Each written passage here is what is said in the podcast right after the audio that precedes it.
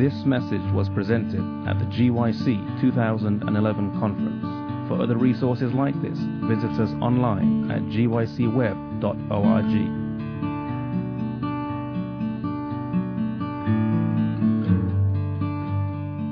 I know that this is kind of concentrated, and I've been told that when I talk, it's a little bit like drinking out of a fire hydrant because there's a lot of material.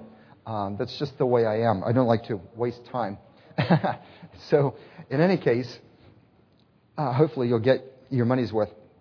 But um, of course, it's all free. It comes from the Lord anyway. But uh, but it's valuable. Just because we get it free doesn't mean it's not really valuable. It's like Isaiah 55. Ho, everyone that thirsts, come to the waters.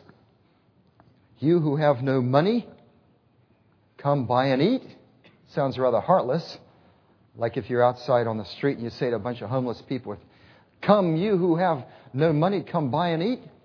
But then the magic words, without money and without price. Now that doesn't mean that it's not valuable because God has paid for it with his with the blood of Christ. I mean, it's infinitely valuable, but it comes to us free. For the simple reason that we, we couldn't pay for it if we tried, could we? Nothing that we give could come close. Well, let's continue now.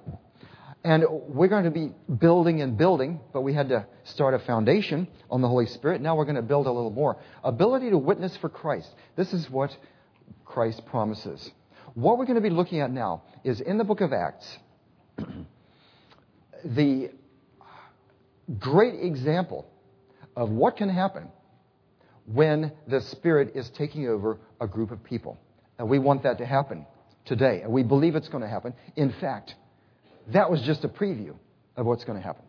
Okay, but Jesus says, But you shall receive power when the Holy Spirit has come upon you. You shall be witnesses to me in Jerusalem, in Judea, Samaria, to the end of the world, to the end of the earth. And what happens when this gospel of the kingdom goes to all the world as a witness to all nations? What happens according to Matthew 24? The end comes. Okay? So this is the roadmap to the end. And we certainly want that to happen. All right, now let's break that down. You shall receive power. This is the gift of ability to do something. See, we think of power in human terms political power, money, wealth, ability to coerce other people. That's not what it's talking about. It's ability to do things. It's not the throbbing, huge pipe organ, and I love that. Uh, it's not the, the choir, the stained glass windows. I love all of that. That's not the power. And human beings tend to see power in human terms. We tend to think big is better, don't we? I'm going to talk about that Sabbath afternoon. There's a breakout session on uh, worship. And when I was asked to do that, I said, I'm really not an expert on worship. But I'll talk to you about some aspects that um, I think are a, a, an issue. And one of them is this aspect right here. What do we mean by power? Because I'm afraid that we, as Seventh day Adventists, have gotten into a bit of the worldly aspect of what religious power is. And uh, so it's the institutions, it's all of those things, it's the things you can see, the things you can administer, the things you can budget. That's the power. I'm, I'm telling you, friends, that's not the power. My um, father in law was born in China. His parents were missionaries. And they had to leave China in about 1937 when the Japanese came in. The Japanese came in, and then the communists came in, took over all of our Adventist institutions, which the early pioneer missionaries had built up with great effort. And they were very successful. There were schools, colleges, there were hospitals all over China. Tremendous work, great institutions that these foreign missionaries had built up. The communists came in, and it was swept away in one year gone as far as our work is concerned. What happened? Well, you know, we thought, oh, the Adventist work is stopped in China. There's all those communists. Until years later, we learned the work is going underground. That's where the power was. And if you've ever met Rebecca Liu, who is one of our PhD students in the seminary studying um, a PhD in New Testament, she says that, um, in fact, yes, those institutions were wonderful, but the work has gone ahead much more strongly when it was going at that grassroots level. You know, it couldn't be seen in that way. And yet, now, all of a sudden, we see all these people. And her mother, who used to be a Maoist, she used to go and, and yell slogans, Maoist slogans, during the Cultural Revolution. Her mother w- became a Christian and has raised up a lot of churches, and 20,000 people have accepted Christ because of her ministry. One woman, see? And it's just amazing what the Holy Spirit is doing. They do need some help now with training workers. And so that's why Rebecca is getting a, a doctorate to try to go back and help. But it's not the, all the institutions that's the power. It's the power of one on one. It's the power of, here's one word love. But love, not in the Hollywood sense. You know, I was leaving a supermarket years ago, and on the way out, I made the mistake of picking up a People magazine just to see what those folks were up to. And here's a picture of this really good looking Hollywood actor with his arms around his new girlfriend. She was beautiful. And it says underneath that he said, his words were, She's got the most beautiful body I've ever seen. We're very much in love. Okay? Well, you know, okay, that's part of it. But um, the love of God is so much greater that it takes the whole Bible to teach us what, what His love really is all about. Okay. So, when the Holy Spirit has come upon you, wait for the Spirit to take charge. God has His timing. And we often want to rush things. We want to get things ahead. And we're frustrated when things don't happen. But His timing is absolutely impeccable. I've seen that so many times in my life. When I, I was waiting for something, and then boom, like when I finished my PhD, I didn't have a job. And two days after I graduated and I was Dr. Gane, I was out digging a post hole on a construction site. And I remember that PhD means post hole digger. And all that summer, you know, I had to wait. I'd, I'd, done 14 years of graduate study beyond college. I'd studied 17 languages. All of this effort, a tremendous amount of effort, because I believe God was leading me. He provided all the way through this. And even when I hit the bottom of the barrel, He was there for me, picked me up, and, and taught me not to depend on my own resources, but on Him.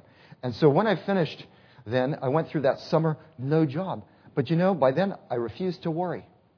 Been there and done that. He's going to take care of me. I know He will. And so uh, it so happened on my birthday. On my birthday, I got a phone call from the chairman of the religion department at PUC, and he offered me a job over the phone. He hadn't met me, but he knew some people who knew me, and he offered me a job over the phone. And so I, all of a sudden, two and a half weeks before the school year starts, when I thought it was too late, a certain John McVeigh had left the department to go and become the pastor of the college church, and they needed someone right away to, to teach. So the Holy Spirit, we have to wait. Big, big movements are happening. And we have to wait. You shall be witnesses to me. That's the purpose of the gift of ability. It's not so that people are looking to me. And personally, I have something I always tell my students, and, and, that is I have two fears about teaching. My first fear is that people will not believe me. And my second fear is that they will. Because I'm afraid that people are going to take my word for it instead of going to the word. And that's why I'm putting so much scripture up here so you can see it right from the word. Okay, witnesses to Christ. That's the purpose of the gift of ability. Everything. And the church body, we're going to talk about the, the point is that all this variety of gifts gives God's outreach so much power to reach a great variety of people in the world. In Jerusalem, Judea, Samaria, to the end of the earth. Start at home. They were at Jerusalem. Start at home.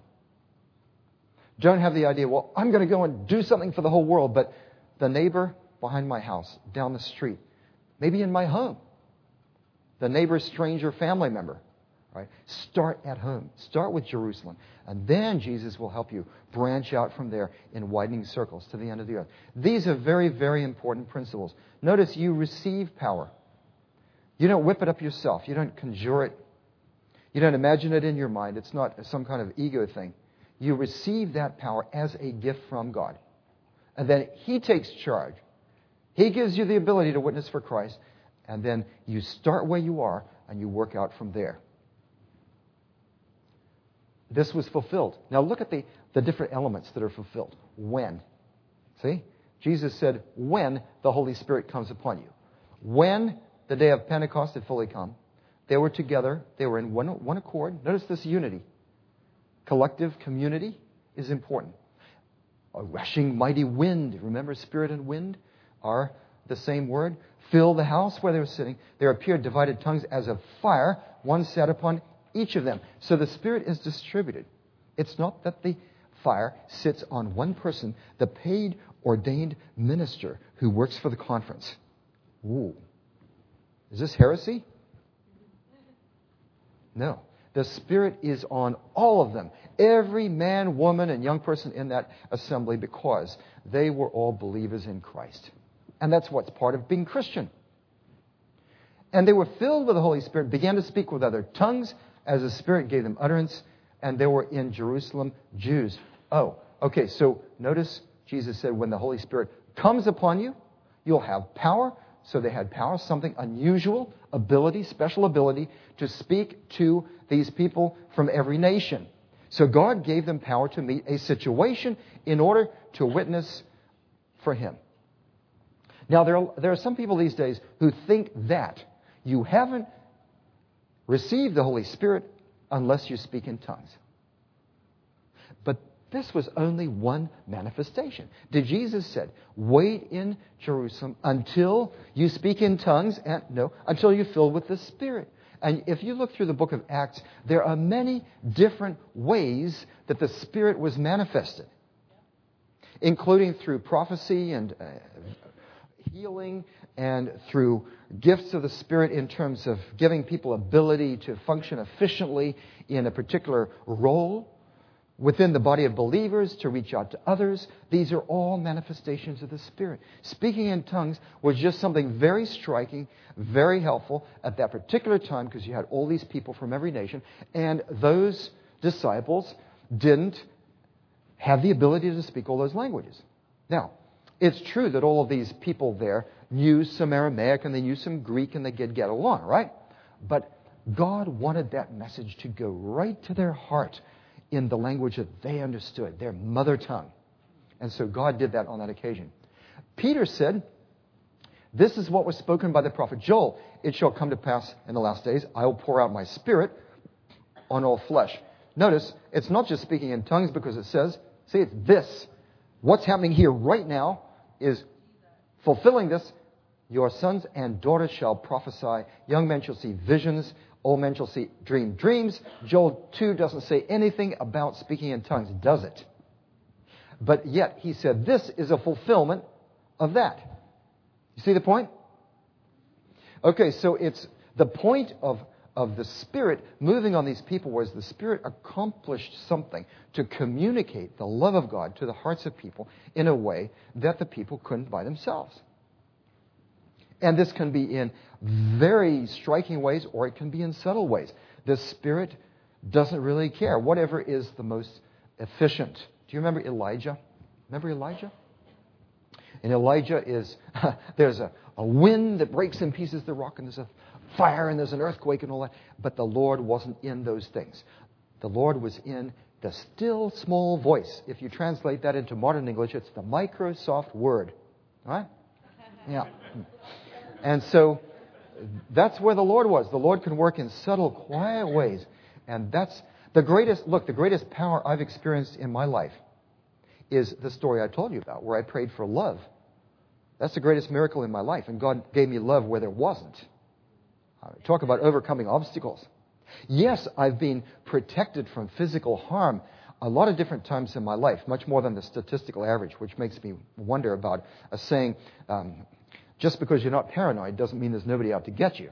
All right? But all of those things, I've come within a split second of getting killed a number of different times, and I could tell you those stories. But the greatest miracle is that love in my heart. And whenever I'm talking with anyone who has lost their sight of God. They've gone into, there's one, some have just gone off fishing in the ocean. I like to stay on the ship to do my fishing, but some people jump into the ocean. They're looking around and they want to know what evidence I have for the existence of God. And I tell them that story. Okay, now notice here that Peter is putting the people in touch right at the beginning with God's written word, his promises in his written word. This is what was spoken of by the Bible. All right? God promised it, and he delivered on his promise, and that was right at the beginning. He didn't just philosophize about it, he didn't talk to them about their priorities and all kinds of abstract things. He directly put them in touch with the Word of God. And that's what the Spirit does. Brings to your remembrance what God has already told you so that there's that connection and you see, yes, God is leading. And we remember how he led in the past, so we remember how he's leading. And we see his prophecies being fulfilled, so he knows he's going to fulfill more of it. That gives us hope and it keeps pulling us along. Notice your sons and your daughters shall prophesy. It's not just, it's not just for men, it's not just for people of any one ethnicity, it's for everybody. Jesus, and now he testifies to Jesus. So you see, it's being fulfilled. You will glorify me, Jesus had said. And here he does. Jesus of Nazareth, a man attested by God to you by miracles, wonders, and signs, which God did through him in your midst, you have taken by lawless hands, have crucified and put to death. Peter is impelled by the Spirit to give a message that was appropriate for that audience, and it drove right to their hearts. Now, is this message still applicable today? You have crucified Jesus. You bet it is. It's absolutely applicable. Martin Luther said, We have all crucified Christ, and we have the nails in our pockets. Okay? And I'm thinking of a, a story recently. Somebody told me, maybe you heard the story as well, that there was some folks in, a, in an elevator leaving a shopping mall, and there was a lady there who, had, a young, young woman, she'd been shopping all day, and she was tired, and she was frazzled, and she was stressed. And she said in this rather crowded elevator, she said, whoever, whoever it was that invented this Christmas thing should just be strung up and beaten up and, and, and killed or whatever. She, and somebody in the back said, he was. Yeah. Yeah, he was. You have crucified him. Everyone on planet Earth is responsible for the death of Christ because it was our sins that killed him. And when people realize that message, when we lift up Christ on the cross, everyone will be drawn to him. That is the message. And it's not just that he died, but he has risen and is being glorified. And it was the resurrection that the apostles proclaimed. He is there and he's living for us. And when that really sinks in, that Jesus did die for you, whether you like it or not, He did die for you. He poured out that love for you. He treated you not like everybody else treats you. They treat you like scum, like dirt. They treat you less than a $1 bill. Jesus paid a trillion dollar price for you. He's not going to throw you away. You're more valuable than the Hope diamond. And, and when people realize that, it just radically changes their perspective because the cross is the ugliest event in human history, and it's simultaneously the most beautiful thing in human history. Where there we see the love of God in its purest form.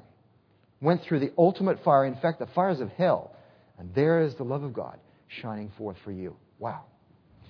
Whom God raised up. See the resurrection. For David says concerning him, and then he applies more scripture. So when you're speaking through the Holy Spirit, the Holy Spirit is using you. The Holy Spirit has you get in touch with the written word. And who was the author, by the way, of the written word? The Spirit. You see, if I've uh, written something that may be of help to you in the process of my presentation, I refer to it. And I've done that already today. Okay? I said I've written about that somewhere else. The Spirit does that too we're expected to cherish what He has already given us. Why should He give us more if we've neglected what He's already given us? And that goes for the Bible, and that gives for uh, get, that, that also goes for the um, messages that we've received through a modern day messenger of the Lord. You know what I'm talking about, right? Okay? Those we need to cherish. This is all messages to us from the Spirit. If we want to have the Holy Spirit in the latter rain outpouring at the end of time, but we have neglected to get in touch with what the Spirit has given us already, and I'm uh, referring to myself as well. I'm, I'm reading, I'm reading that, um, but I have a lot more. I need to spend a lot more time doing that. We need to saturate ourselves with the thoughts of the Spirit. And we do that through study of the Bible, study of from the Lord's messenger for this end time, who is not part of the canonical Bible, but it's a special message for us. And as we do that, we're going to get more and more in touch with the Spirit. We're going to settle into the truth. And God will then feel safe in pouring His massive spotlight on us, not because of what we've done, but because of what we've allowed Him to do. As Mary said, let it be to me according to your word. And then He can give us that power which will attract that attention. You see? Yeah. You don't want to have, I mean, if someone's not ready to, to be there under the spotlight, then they shouldn't be. Otherwise, things get embarrassing. And we could tell embarrassing stories. Some of them are funny, but I mean, this would be tragic. For God to put his spotlight on his people at the end, he needs to have the message that comes out, not just of what they say, but of what they do, and of who they are in terms of their relationships with each other. And that's why this conference is so important because we get here and we link, we hook up, and we're encouraged by seeing I'm not alone. There's everyone else out here wanting the same thing. We have the same mission and vision. All right. God has made this Jesus, whom you crucified, both Lord and Christ. All right. Peter said, Repent, let every one of you be baptized in the name of the Lord Jesus Christ, and you will receive the gift of the Holy Spirit. He is speaking to all those people, right? The promises to you and your children and to all who are far off, as many as the Lord our God will call. And we are here in 2011. We are afar off. And what has He promised to us? Be baptized, remission of sins, and the gift of the Holy Spirit. Do you believe that the gift of the Holy Spirit is for you? Absolutely. So the only question is how we receive the gift. And, of course, if we have given our hearts to Christ, we have already received the gift, haven't we? But we want a greater measure. We want a greater outpouring of that gift. We want that corporate outpouring, and we're going to get to that. All right. And with many other words, he testified, Be saved from this perverse generation. Then those who received his word were baptized. 3,000 souls were added. That means that 3,000 people received the Holy Spirit. Right? Okay. Because that goes with that goes with it. We're going to talk more this afternoon about that. The sealing of the Spirit, and that is part of being a Christian, is receiving that sealing of the promised Holy Spirit. Conversion does not take place without the Spirit. If you have a transformation that applies at your conversion, which may come before, it may come after your baptism, the baptism is supposed to come after the conversion. But that real conversion, if you have a change of attitudes, a change of heart, you have love in your heart for others. You don't have that temper, that lust, that selfishness, all of those other things like you had before. Yes, you have growth, but you're a new person now. Then you've received the gift of the Spirit, and God is working with you. Of course, we want, we want more. They continued in the apostles' doctrine. Now, that word there is in Greek, didache, which means teaching the apostles' teaching. What were the apostles teaching? What do you think they were teaching? Well, they were teaching words that the Lord had said, because they'd walked and talked with him for three years, and also the words that were in Scripture that were about him. You remember Luke 24, 27. On the road to Emmaus, Jesus opened to those disciples all the things in Scriptures concerning himself from Moses and the prophets and so on. And then later they said, Did not our hearts burn within us? They, it was just so amazing, so exciting. They were textroverts, right? Because those texts had opened up their minds to see Jesus. They saw him in the Word. So the apostles' doctrine, fellowship, breaking of bread, prayers. Now, that's very significant. This is cryptic. There's a lot that's boiled in right here. Look at all these things teaching, fellowship, that's so crucial. They ate together, prayers. Fear came upon every soul. Many wonders and signs were done. They were together, had all things in common, and they sold and divided them to, to anyone who had need. Their material possessions no longer were important to them. Nicodemus was a wealthy man. Joseph of Arimathea was a wealthy man. They sold their possessions, they helped to fund the early church of God. All right? So here we see a number of different aspects of the spirit filled life devotion to teaching of the word. It's highly social. The spirit, the, the spirit saturated life is very social. Breaking of bread, so every meal becomes like a sacrament. That not in, not in the sense of, of sacraments, but in the sense that every meal together is holy. Because we acknowledge God, we praise Him for what He's done. And praise for God is so crucial. We don't praise Him enough. I mean, really praise Him for all the things that He does for us. What does that do? It reinforces our dependence, our humility. It also increases our confidence, our courage, our hope. Praise is crucial for us. Amen. It does much more for us than it does for God. But our praise is also good for God in the sense that others draw strength from that and they're directed to Him. You had a question? Why the meal? Why the food? Well, you see, for one thing, in this era, the table fellowship was very important. And if you ate with each other, that showed that you were on good terms with someone. All right? That was crucial. You were friends. And so this is a body of friendship. It didn't matter what, what background you came from. And these people came from a lot of different backgrounds. Uh, I, the Pharisees, you remember, were highly exclusive about their table fellowship. You had to obey our rules. You had to wash your arms just right and all of the rest. No, this is everyone gets together. Doesn't matter what your background. And then later it becomes an issue with Gentiles, right? Yeah. You remember how Paul remonstrated with Peter when he didn't eat with the Gentiles? And so that's what the issue is. We're all one. It's the unity. And then, of course, prayers to God. Fear came upon every soul. And many wonders and signs were done, had everything in common. Okay, fear came. This is really awe for what God was doing. The fear of God is a very important thing. And you know, we, we sometimes want to dilute it. But when you're confronted with a massive power, fear is appropriate. Right? I mean, if you're, if you're out there looking at the ocean and you're dealing with the elements of nature, then a little healthy fear is appropriate. Now, it doesn't, it's not the kind of fear that drives out love, because perfect fear drives out love, just the way perfect love drives out fear. But it means that we acknowledge the greatness of God, and we're awestruck by what He's doing. And it gives us a sense of accountability, doesn't it? Yeah. All right.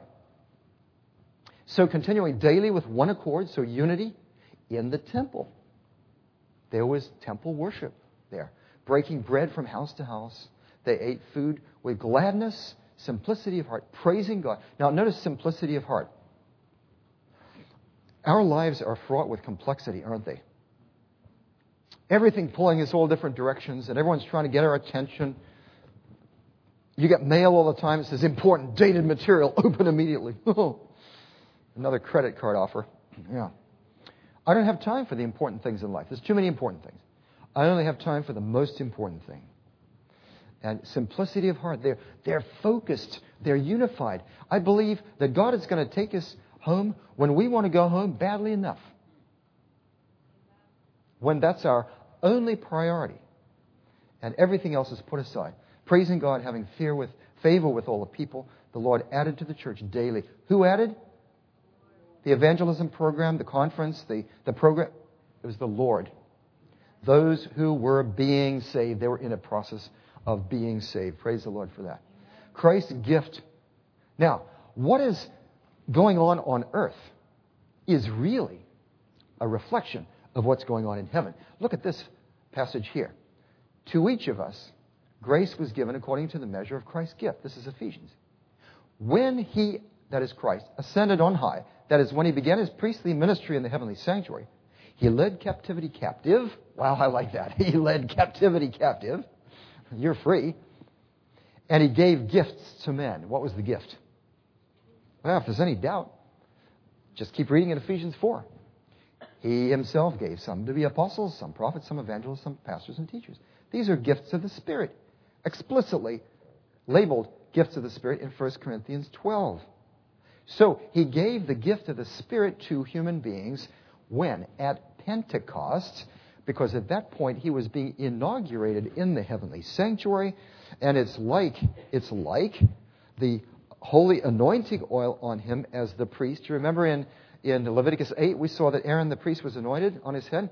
It's like the holy anointing oil on Christ as the Melchizedek priest to begin his ministry. Some of that anointing oil fell down to earth and it burst into flame. And there's Pentecost the same time. See what's going on? So, yes, there was something there, there's something here. Now, a lot of times people say, well, 1844, you know, nothing happened down here, so we don't know. Well, there is something corresponding that needs to happen here, and that it has happened. And because of that correspondence, we, we can know that what's happening up there is really true.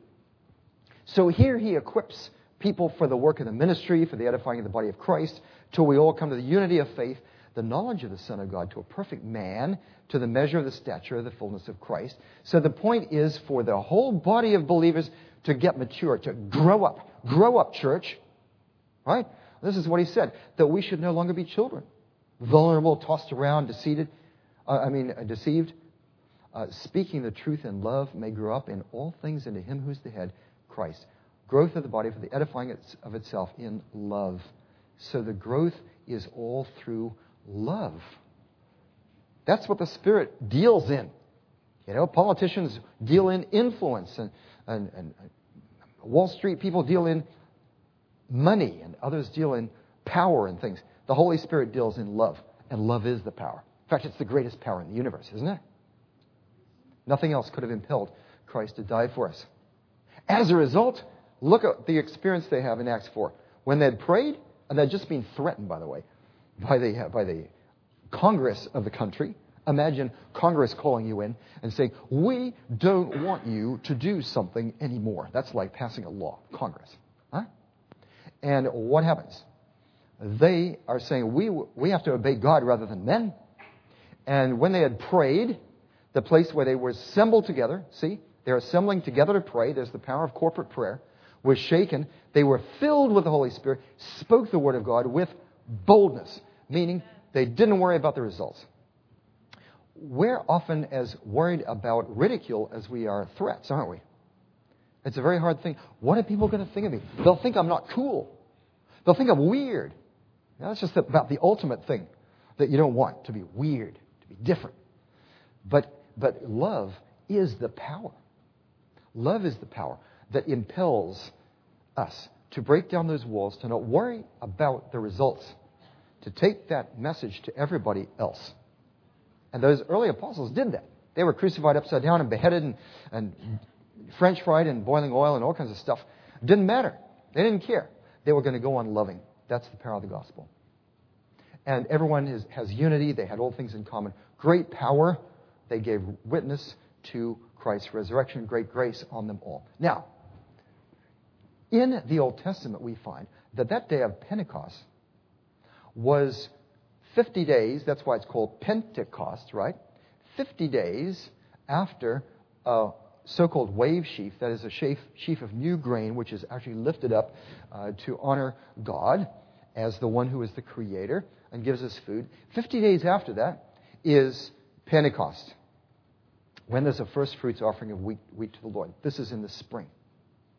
And in 1 Corinthians 15, Paul applies this Christ, the first fruits.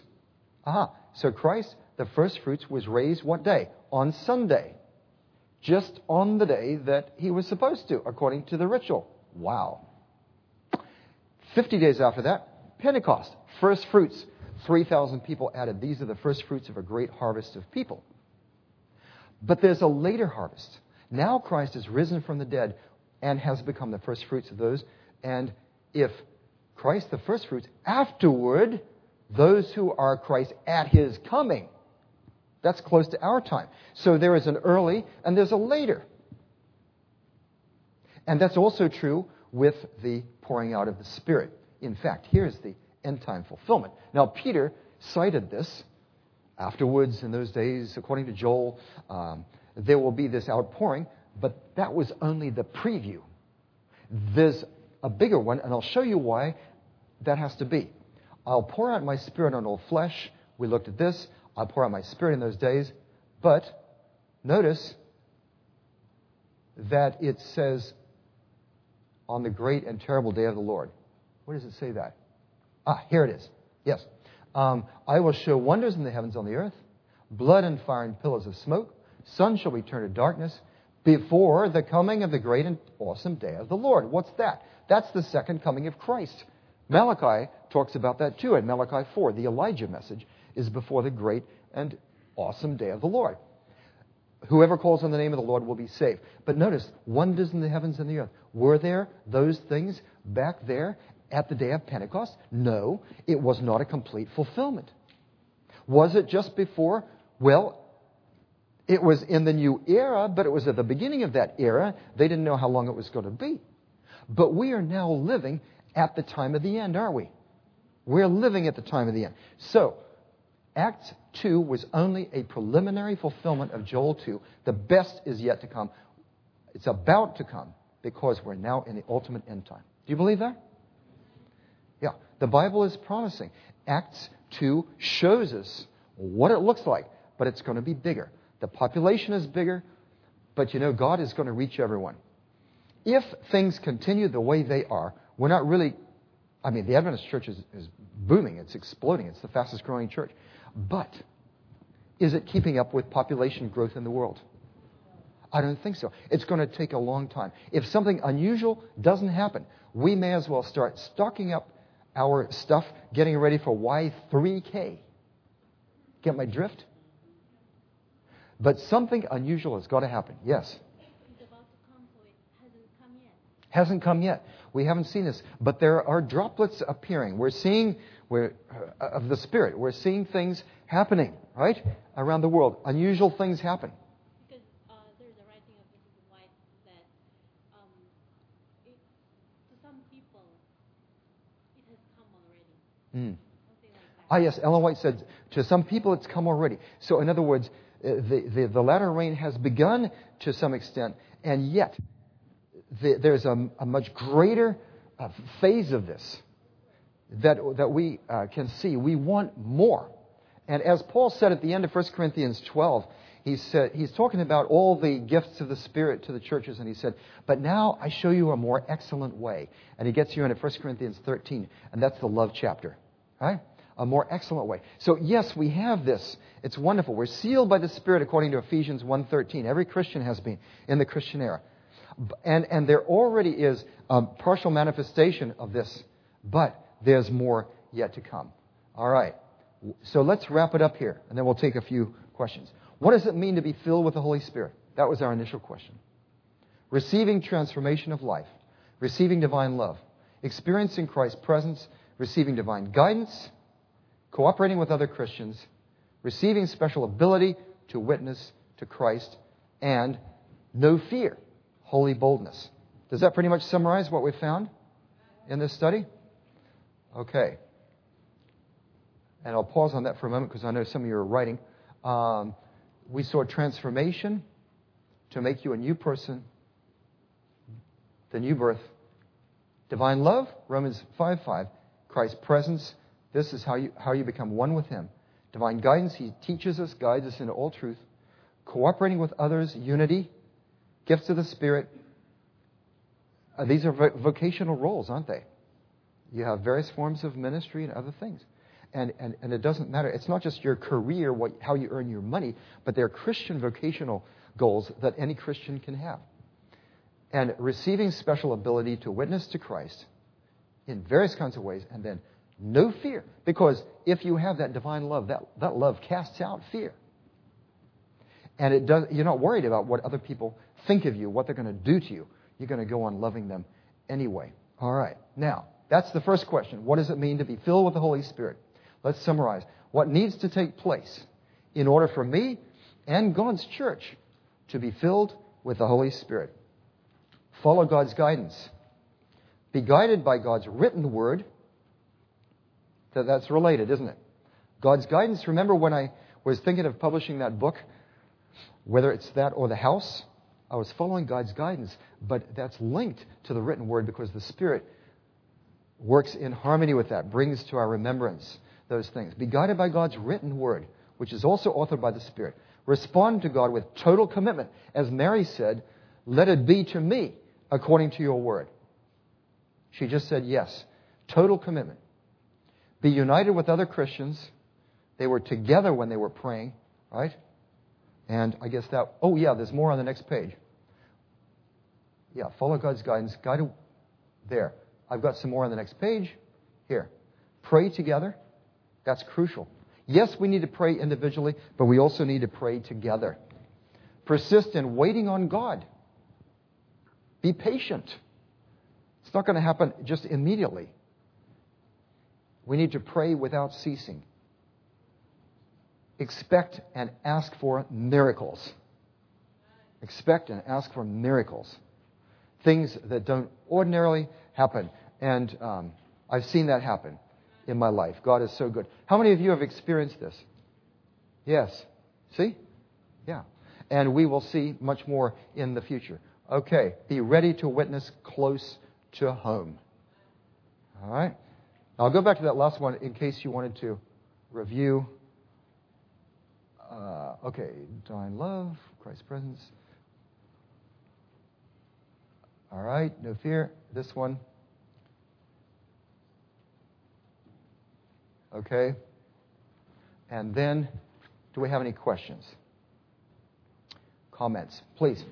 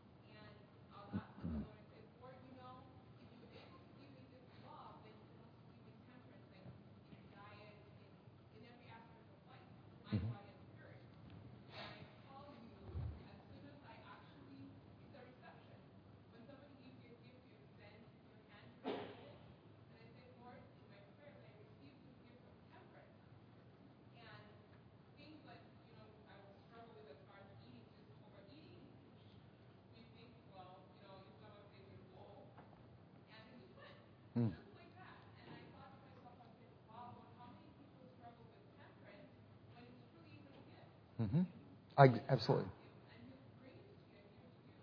It's overcoming human willpower. That's where the victory lies. And the Spirit helps us do that. It rearranges our priorities. And that's what so many people lack. So people are just hungry for that, to use the, that, not meant to be a pun, but, um, but they, they want that ability to overcome their cravings and various things that are out of control. And we need to teach them and help them. And there are a lot of people, you know, who are, who are, say, obese but starving.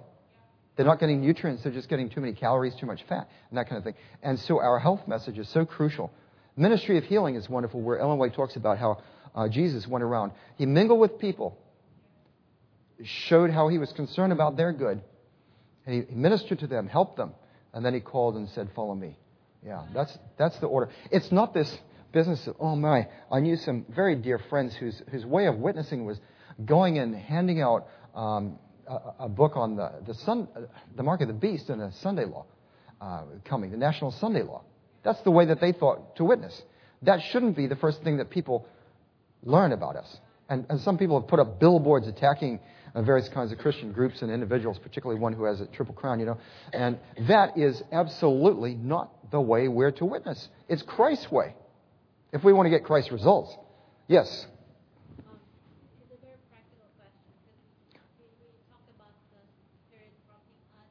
Mm-hmm. I'll repeat the question, by the way, after she asks. Does the Holy Spirit wait? When there are times in our life that we can see that the Holy Spirit is prompting us to do a special project. This the Holy Spirit wait? When there are times in our lives that we can see that the, the Holy Spirit is prompting us mm-hmm. to do a special project. Does the Holy Spirit wait? Does the Holy Spirit wait? Because, mm-hmm. because um, normally, as a human, practical thing, the Bible says, "Ask and it shall be given." Mm-hmm. If there is something in your life that is um, the yearning of your heart that is personal, I mean, Mhm. it's not, and you see clearly prompting you Hmm. to do something else, ask and it shall be given, Mhm. is what the Bible says. Mhm. So does the Holy Spirit wait?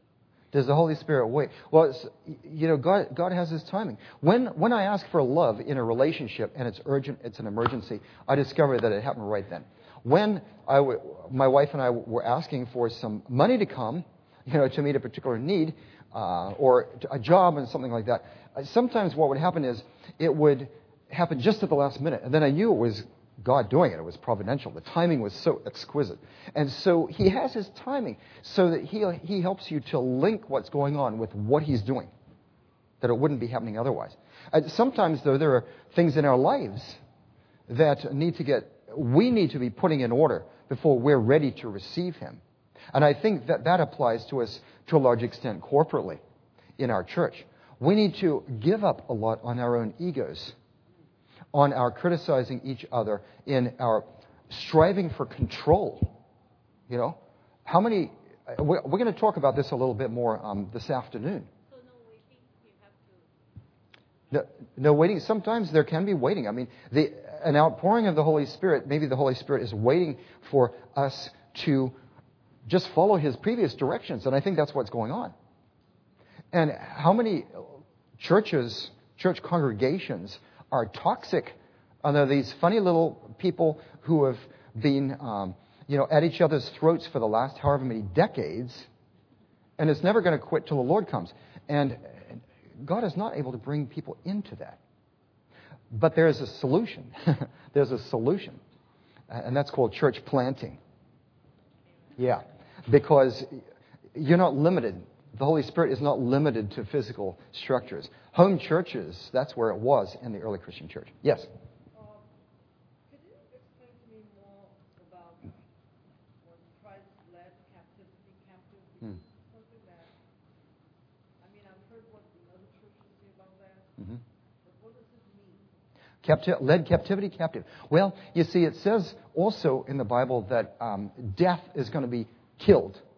Okay, so when you kill death or lead captivity captive, it means that you're destroying it. He's destroying captivity, which means ultimately, in this context, it, it goes back to John 12, 31. The prince of this world is cast out. The one who has everyone captive, planet Earth, he had captive. Now, Christ has destroyed that captivity. He's led captivity. What is captivity? It's really Satan, isn't it? Who is putting everyone in captivity, leads that oppressor captive. That is, Satan is now under the thumb of Jesus. That's what, that's what the first temptation of Christ was all about. Just, Jesus, you bow down and worship me. Because Jesus was always over uh, this world anyway, wasn't he? As the creator. But he, he, he, he didn't have the dominion of this world in the sense that Adam and Eve did. Satan usurped that dominion over the world that God gave as a gift. And he's always been under Christ. Christ. So Satan said, let's change places. You be number two and I'll be numero uno, right? What would then have happened to all of us? Okay? So that has changed and he's taken this away so that we are free. He's liberated us. We had a, another comment in here? Yes, please. I wanted to ask about um, the Trinity, hmm and I've been bombarded because I have some friends that are they they are called Seventh Day Adventists and they believe in Ellen G. White, hmm and because some of the founders didn't believe, and there's quotations and everything, and and I've been praying a lot. I reread the Desire of Ages, Patriarchs and Prophets, especially the first chapter, uh, but in the Bible, and uh, if you can tell us a little bit about the, the text in First John five, because it's the three that uh, bear Oh, yes. Well, okay, the question is about the Trinity, and some people are digging up early Adventist history. You know, some folks are fixated on the pioneers. And it's very interesting and helpful to go back there. But you know, the Lord is leading us as an ongoing movement. Uh, when God was leading the Israelites, you had to stay with the Shekinah. You didn't go back and, uh, and worship the Lord in a shrine uh, where there'd been. So it's not 1844 that we're living in right now. It's not 1888. It's not 1944. It's 2011 with all of this accumulated light. Now, uh, to, to say that because Uriah Smith and James White and some of the others were a bit shaky on the Trinity, some of them were a bit Arian, they didn't think that Jesus was fully God, and, and so on. And that's a bit overblown in terms of um, really describing their views anyway. But, but at least if you were to say that, then does that make sense because they started out that way that we should go back to that? Maybe we should all become Methodists because Ellen White was originally Methodist. Maybe we should eat pork because she ate pork originally. Just turn history back. It doesn't make sense. They learned better. Ellen White helped them with that and, and, and through Scripture. It wasn't that Ellen White was making this up. She was helping point to Scripture, and she's very strong on the Trinity. So it doesn't make any kind of sense. So the, the Bible makes very clear that the Holy Spirit's a personality, that Jesus is God. He says, Before Abraham was, I am. Right? That's the term for the great I am. That's how God revealed himself to Moses. And there's all kinds of other evidence. The fact that he could read the thoughts of Simon. Only God can read thoughts. The fact that he could heal a paralytic, Mark 2, as God heals. Otherwise, he would be a blasphemer if he were not God. You know, Jesus was God. The Holy Spirit is God. The Holy Spirit is a personality.